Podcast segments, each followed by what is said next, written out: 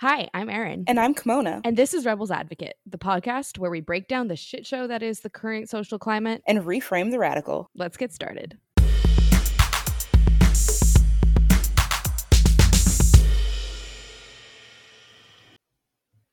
Hello, Kimona.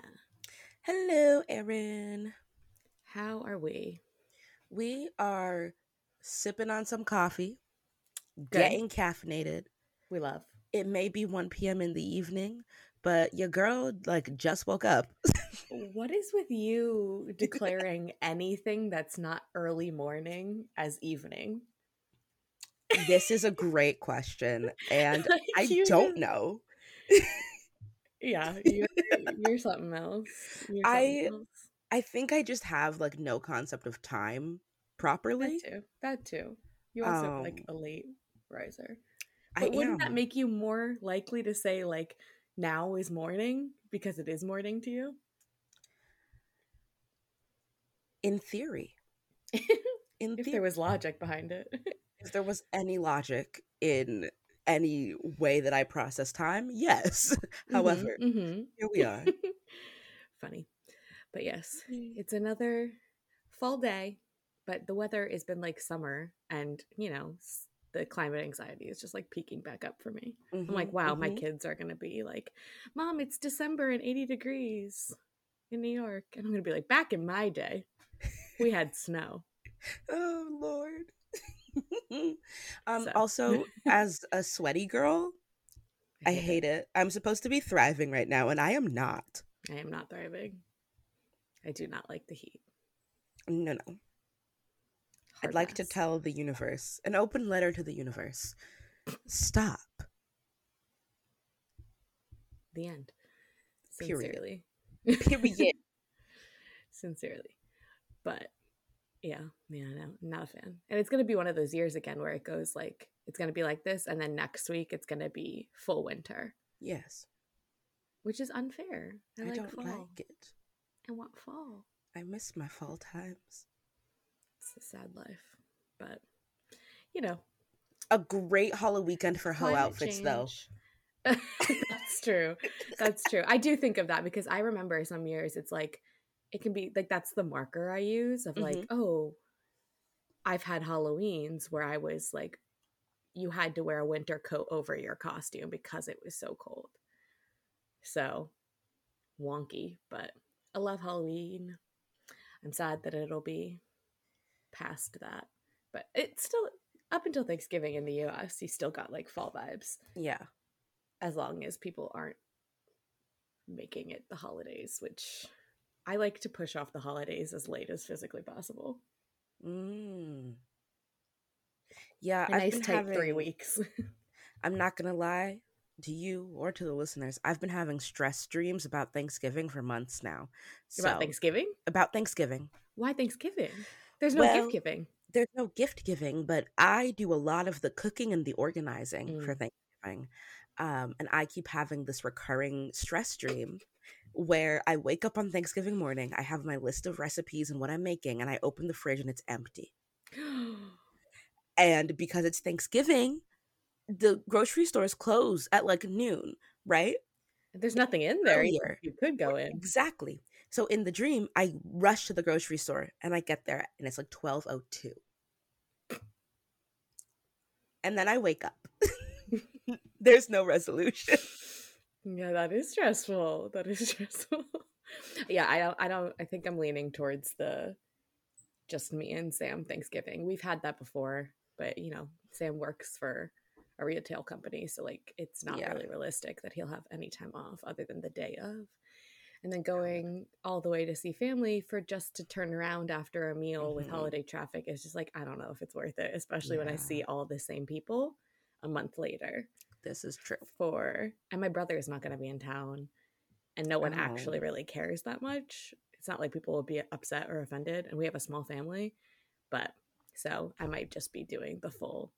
I've done the full Thanksgiving before for us, and I've done like guest like friend hosted off mm-hmm. seasons before so i've done it all um but i enjoy it i enjoy it but it's going to be a lot I need to like I already have like a full list of things and I'm like this is just two people. but I, I'm not gonna not go fully out because of course. I I like I like Thanksgiving food. Yeah, it's delicious. It's a great food. And fall and football and so that's probably our vibe. Sports. I'm so sorry. My family watches sports. My family watches the parade. I don't watch the parade. That's crazy. Football. mm.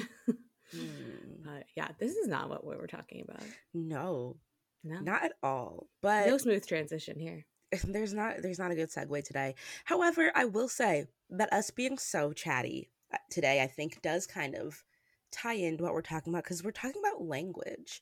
We're talking about linguistics a little bit. Although I'm not a not that we are experts at all. Right. Like I'm not I am not that. However, I I do be a black woman. Last time I checked. Um last time I checked, yeah. I think I'm still one.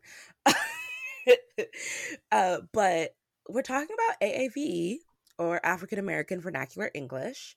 Um, and how a lot of people will be out here stealing stealing from us black folk um, and saying it's queer slang or Gen Z slang or internet speak. Yeah.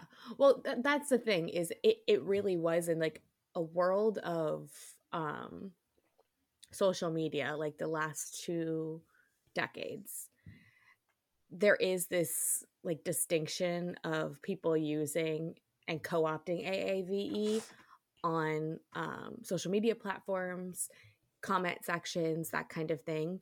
So it it makes sense why people think that it came from that because that's where they see it up front the most often, but it's being co-opted and literally stolen from a culture that has been around far far far longer um and often it gets even worse when it is like people can acknowledge that like air quotes internet speak is being co-opted but they will identify it as queer culture.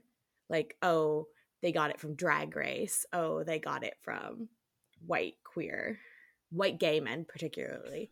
Mm. um and i know we've talked a thousand times about like the real real root of like ballroom culture um especially since like as New Yorkers and having a greater understanding of like ballroom culture, particularly in like Harlem, um, identifying where that seeps in of like that queer culture intersection. Mm-hmm. Um, but again, who who were those people?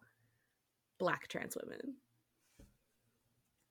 So snaps it's a, it's, it's a little history lesson, you know.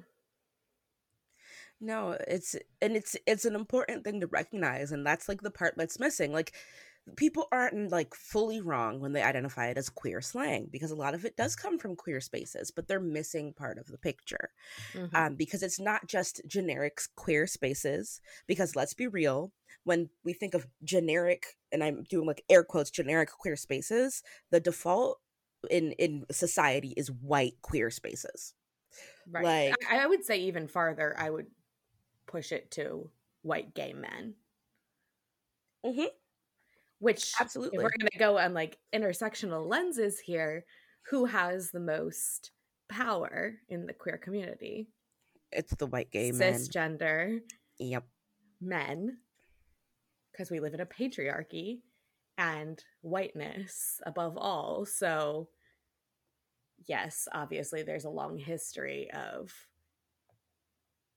oppression and hatred to white gay men, but we need to look at it from an intersectional lens. So something I've been thinking about a lot, um, and like this is a tangent on queer culture particularly, but even when we look at like the classic queer spaces, I'm thinking Stonewall, right? The mm. Stonewall Inn.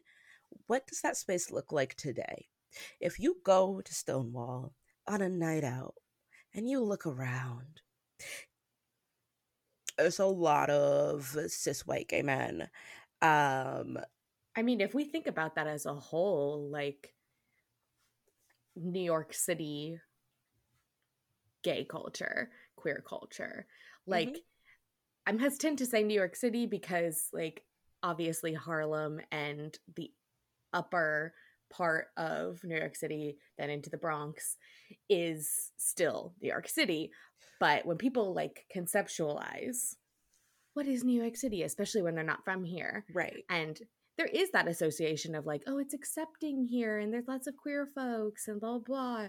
Like when you think of queer bars and places that are safe spaces or like known to have a larger, more vibrant queer community, especially for like outside tourism to come into. Mm-hmm. Um, we're looking at those areas the NYU area, the village, the um, aspects of these literally where Stonewall is on the west side of like white gays. It's so fun. yeah. um, but yeah, and it's like to the point where there are you know so like in like we have to have like intentional spaces um for us black queer folk um or just like queer folk of color in general um and i and they do be in brooklyn all the time. I have mixed feelings about brooklyn. I'm not gonna shit on brooklyn on the pod however I'm just saying it's so far away from everything else. That's my one thing. Build let's blame the MTA. I need better transportation to Brooklyn and it'll be fine. But I digress. I mean, I'm ha- I'm happy to blame infrastructure and systematic issues on why this exists. But like if we even think about like not even that long ago, I was at an event, I was at a conference and you know, it was people out of town looking for stuff to do in the city and specifically like because I am from New York, some people, younger queer folk, were asking me like about queer bars and like safe places to go. Um, and I like noted to the people, uh, people of color that there were not a lot of queer black spaces in Manhattan. And I was like, the things that you like do a quick Google search on and like those quick recommendations are going to be like, yeah, it's super queer friendly, but it, it it's a very different type. It's a very different energy, especially when you get a whole like side of just like I'm a liberal NYU student and I'm going to go to a gay bar even though I'm not gay. Um that too. So, I mean, when we talked about and I asked you specifically for recommendations if you had experienced like black queer spaces that you would recommend to them i think you'd only said the places in brooklyn and a few more predominantly white queer bars that were at least safer. Yeah. And it's right and i think that this I feel like this conversation about our physical space so clearly reflects the language conversation, right? Because it like first of all the black queer spaces are more fun. I'm not gonna lie. They are they're filled with a vibrance and an energy that i just cannot even describe but like the few times that i have been in like such intentional like queer bipoc spaces like oh my goodness i have felt so wonderful I'm sure. And, and, there's also that energy of things that we've talked about many, many times of just like independently black joy, mm-hmm. queer joy, these elements of being oppressed groups, of having intentionality and community and experiencing joy. And to have such an intersectional niche space to be your whole authentic self in a world that doesn't allow us to be is so powerful um, so I think that would be why. You're so right. It would be why. And it's also like really interesting because I'm thinking about code switching now because you know we're talking about language. It's funny that you said that because before we started recording, I was about to ask of like, do we want to have this conversation go down that down that path of code switching too or are we just going to keep it isolated? So i'm glad that you i'm glad that you brought it up. Oh yeah. My brain's bopping around with all of these things. So of course we're going to talk about code switching too which is really interesting for me like from a personal standpoint because like growing up i went to a, a private christian school that was predominantly white like t- I'm talking like I was one of three black students for the majority of like my high school experience. And before then, like when it came to like my class, there were, I think I was one of two, if not the only one most of the time. So I, I, I was not someone who was constantly surrounded by black culture in in the same way as some of my peers have been. Um, and it's something that I I've struggled with honestly, especially when it comes to like code switching and i feel like as i've grown older as i as i grow up right as i have more interactions with the world i find myself code switching more into this aave um, and it's almost like for me like i'm learning a new language which is really interesting because i didn't i didn't grow up with it in, in that way. I would find myself often um, you know I, I think around i want to say early high school um, I started going to like a youth group at a, a black church, um, not the Jamaican church that I was that I grew up going to often, but like a, an, an American African American black church. And I distinctly remember when I started being in that space, one, I felt a little uncomfortable because I didn't know how to not be the token right? And it's still something that I don't know how to do a lot of the times. I default to be to tokenizing myself, which I hate, and we're working through it. But it's I have to recognize that. But I also remember that multiple of like these other people, these other black youth would say to me, "Wow, like why do you sound white? why do you talk like a white girl?" And I would say, I don't. I'm black. This is just how I speak. But I realize now that what they were saying and what we didn't have the language for is why can't you communicate in the same way that I do? Like why do you not have access to AAVE? And like why why is it that you know, I like they would say something and I would understand. Like I wasn't so far out there I couldn't get it, you know? But like my responses would never be in that code switching. And so I've noticed over the years that I've started to code switch a little bit more. Um, and it's interesting because code switching is usually talked about in the reverse, in the, right.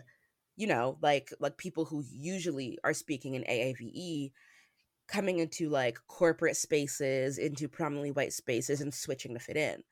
Whereas I have this really interesting, odd experience of being able to find my place in corporate spaces and, and fit the mold that they want me to fit, right? In, in these white spaces of the brilliant black girl, the black excellence that I can point to and say, oh, look at my cool black friend who's so good and doesn't challenge me too much. And then I'm coming into spaces of color, black spaces, and I'm code switching to try and find my people. Yeah, that's, I mean, thank you for sharing that experience because it is so nuanced and I would I would argue that there are people it's not that odd. Like yes, people talk about code switching colloquially much more in that direction of things. But I think there's a lot of people that can resonate with the fact that like growing up in PWI spaces, mm. people who are adopted in transracial families would share that experience of kind of innately going into this like white society and that being your norm therefore going into situations where visually you're in like as you said like with your people but you have a different lived experience. And i think that there's a lot of situational um pieces where people could resonate with that. Um, so I, I don't I don't think it's odd, but I think it's important to identify that there is that code switching and this experience of AAVE separate from just what some general liberals might think mm-hmm. like oh i know code switching. I watched an episode of like the one episode that they added to a series you know talking about those kinds of things. Um so so thank you for putting that perspective there because that's a lot to have to like unpack for for yourself.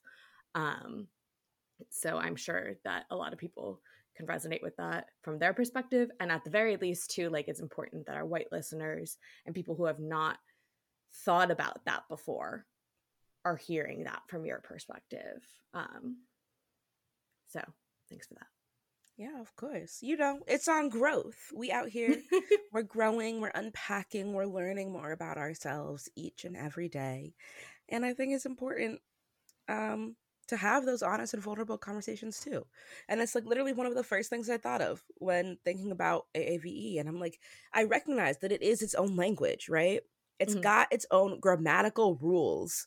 Yeah. Like people really want to be like, oh, it's just slang. Babes, there's grammar. It's more than slang, yeah, please. Yeah. That's super true. And I think, yeah, I think in a world of the internet, again, coming back to that perspective, and like for whatever reason, people feel more comfortable with the fact of like if they're co opting it from something that it's queer culture, which is also like, why are you comfortable doing that?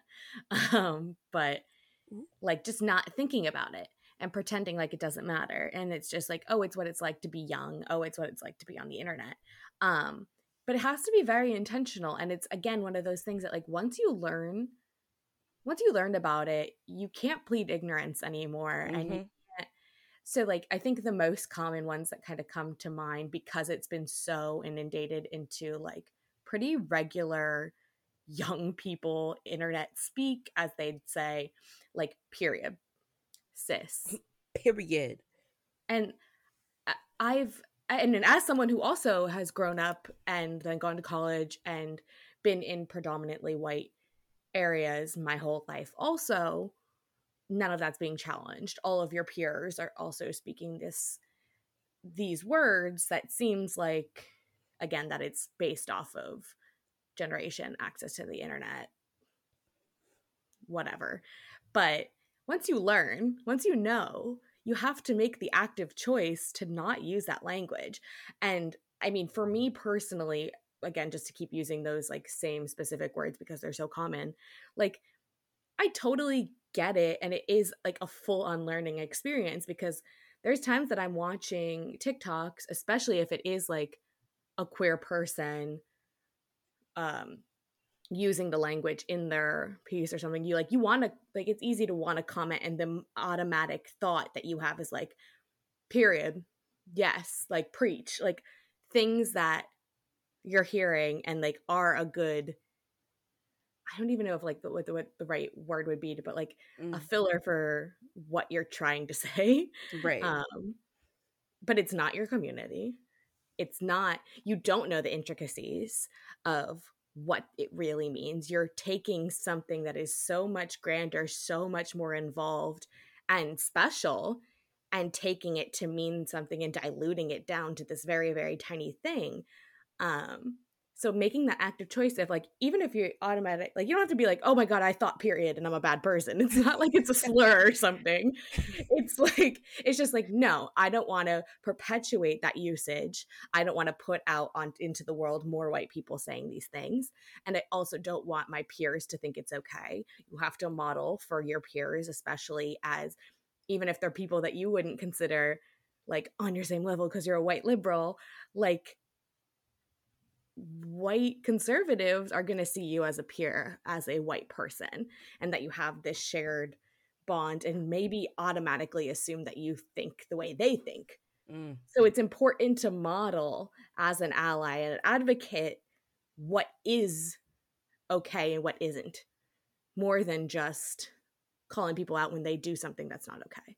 You have to model what is right, and that is getting these kinds of things out of your language and not saying it in common conversation with your close friends, with your family members, or your tokenized BIPOC friends. Like it's not, and you have to make it continued practice because just not saying it out in public or in a comment section isn't getting it back in, ingrained into your own mind and your own language like we want to kind of eradicate that for ourselves because it's not our space.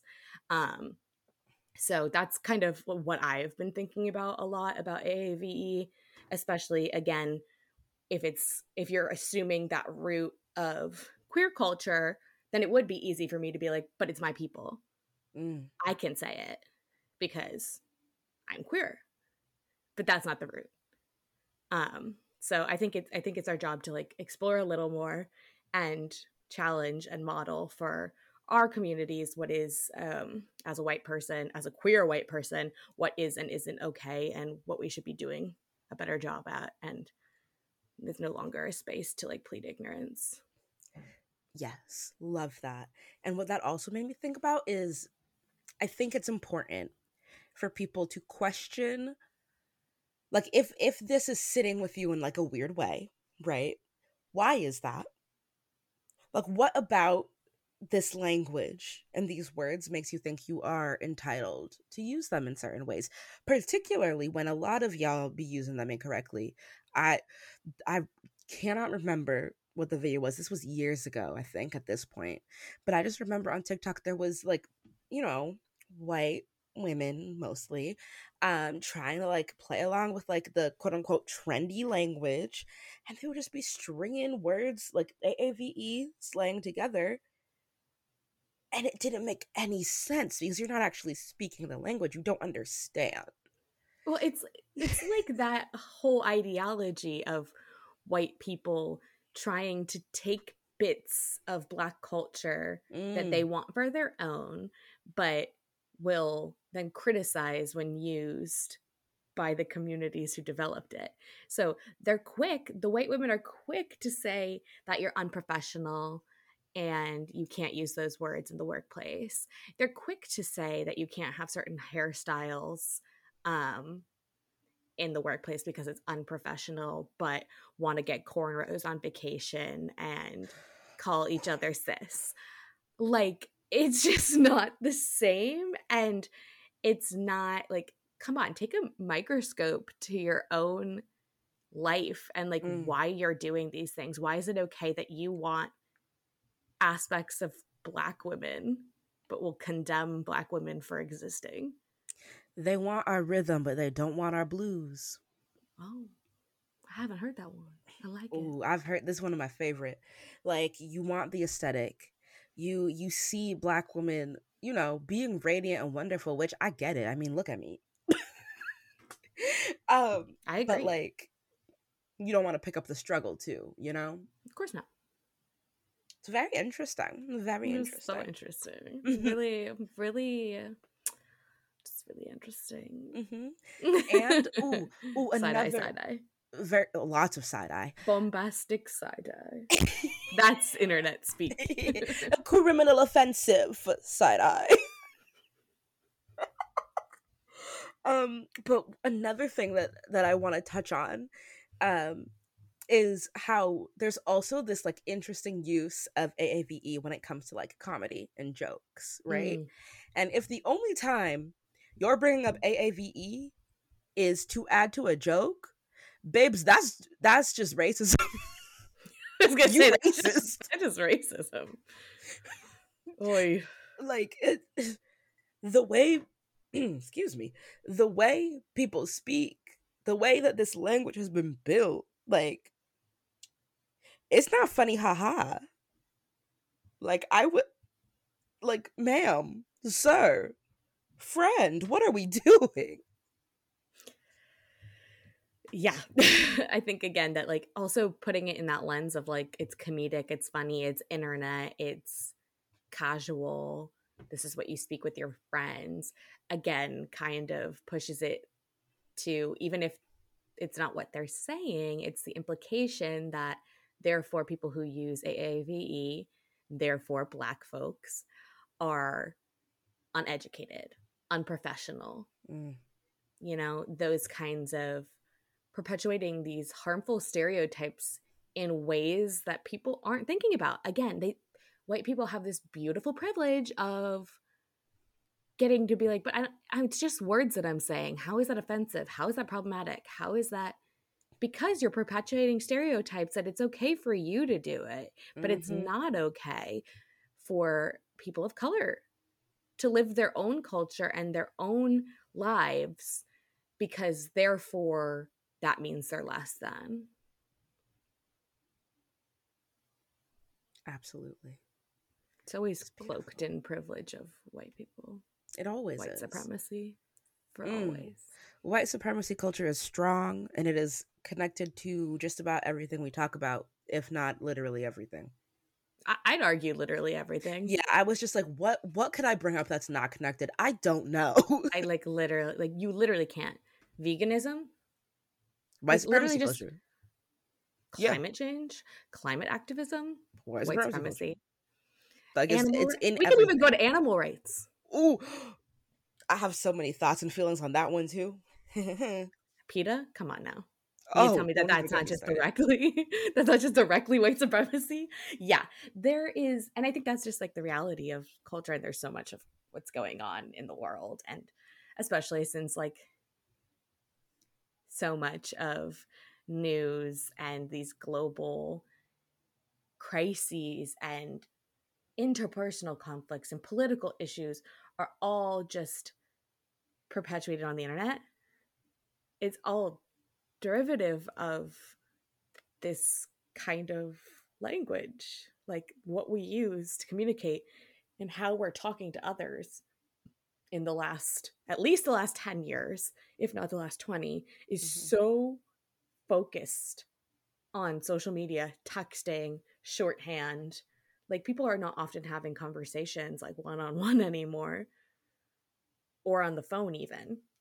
So people again use it as like a shortcut. It's something that came out of phone usage and social media usage and tiktok as our information hubs um but I'd argue that like 99% of white people, when you present that kind of information to them of like, hey, why'd you say period on this?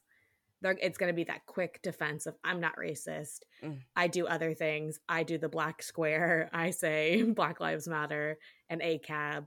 Like you can't be those things and also be putting this message out whether or not it's conscious or not. And I, I mean, I've been thinking about that a lot lately, just like with everything going on in mm-hmm. the world. It's just like you can't, you can't be Black Lives Matter, ACAB, all of these things if you're not free Palestine. Like, you can't be one and be for liberation for one so, All of our liberation is intertwined and interconnected, baby. It's just it's just really interesting how people think that they can, you know, if anyone grew up Catholic or has heard the language for like cafeteria Catholic, it's like this mm. idea that people like kind of leave the church but only attend for like Easter and Christmas and they only like talk about parts of the Bible when it's convenient and the things that they want. So like they're taking it like as if they're at a buffet, like picking out the parts of Catholicism that they like. Um and I think it's like that for a lot of things, like picking and choosing what you think is morally right, what's what's right for you and claiming this overarching liberal personality, radical personality of liberation and you know, I'm an ally, I'm an advocate, I'm anti racist, but not supporting or even like completely contradicting mm. other components. That's, that's what's like, been on my mind. yeah, that's like my biggest pet peeve is when people claim to have these ethics and don't follow it to its logical conclusion. Exactly. Pisses me like, off. What is this derivative from?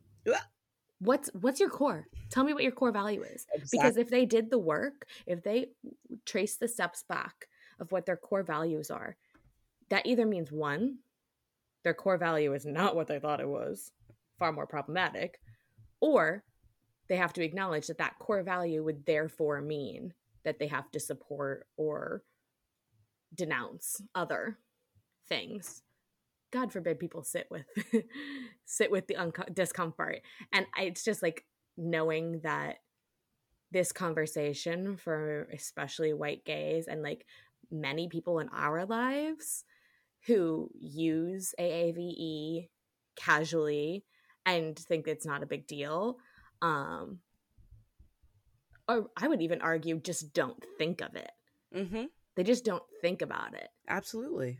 And I I know that there's plenty of people in our lives who would be very against or not get it or not support it of what we're saying of like, you know, you can't do that, right? Like and it's again that quickness to de- defense to be defensive and Mm-hmm. but I do all these other things. I support all these other things. So, as if it like cancels out somehow. No. Go to your core value, figure out what all of your beliefs stem from.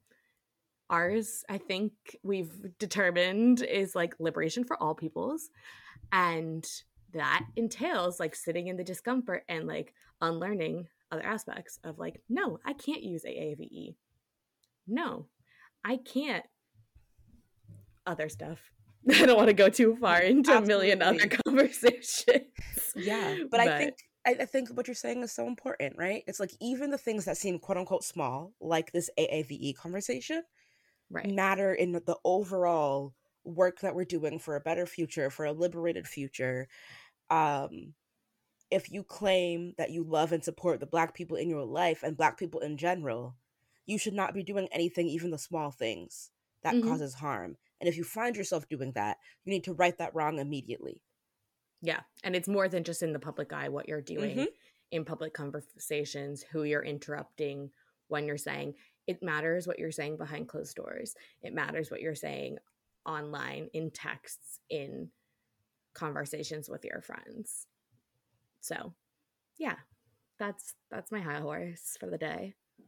Um, but yeah and i mean again like it's it's a learning and growing conversation and i never want people to think like when we're talking on especially in white spaces of Mhm. like oh erin erin thinks she's got it worked out she never i make mistakes plenty i'm very quick still to like have the thought of the aave words but i am actively working on the unlearning the undoing and not allowing myself to perpetuate things that do not align with my core values.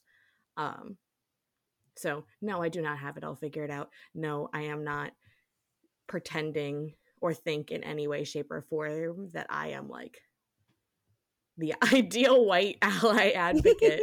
I am, but I am constantly working to be that best version of myself, that the most that I can be. Um, because with whiteness comes inherent racism and aspects of our identities and the society we live in and the cultures we grew up in. Um, so, if you're getting on your high horse right now listening to this episode, just like, you know, get off. just get off. we all have work and learning to do. And I think that the most important thing is that you're open to that learning and unlearning process. And Mhm. remember that a lot of the times it's uncomfortable, but you have to work through that uncomfortability to get to the other side to be a good ally. Exactly. Find yourself getting defensive over something, feeling the need to explain why you do something. That's that's your red flag. That's the flag Mhm. that's saying, hmm, this is something I have to think about. Yeah. Yeah, But- it is. Yeah, that's the convo. I mean, it can always be expanded on a Oh, thousand million course. ways. That's why there's a whole podcast. But thank you guys for listening.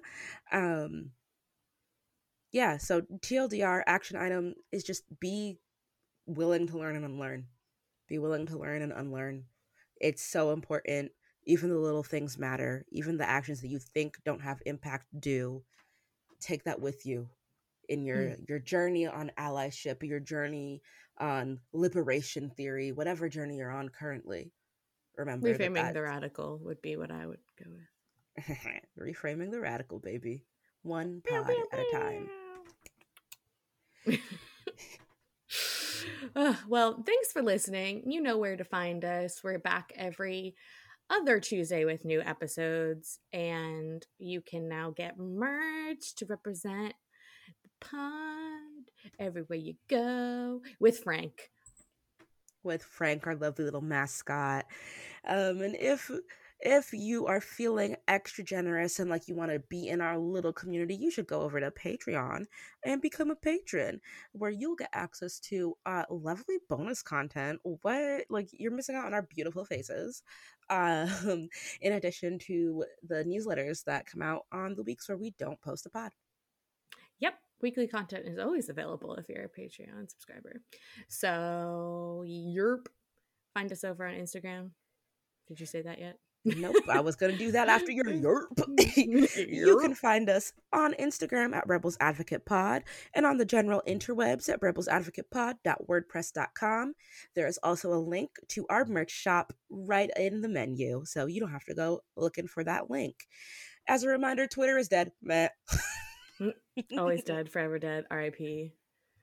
Um, except like not RIP. Rest, just rest. R. Just please, quiet rest. time now. uh, well, that's it from us, and we will see you soon in all the other places. Uh, thanks for being. Thanks for being with us. Bye. Bye.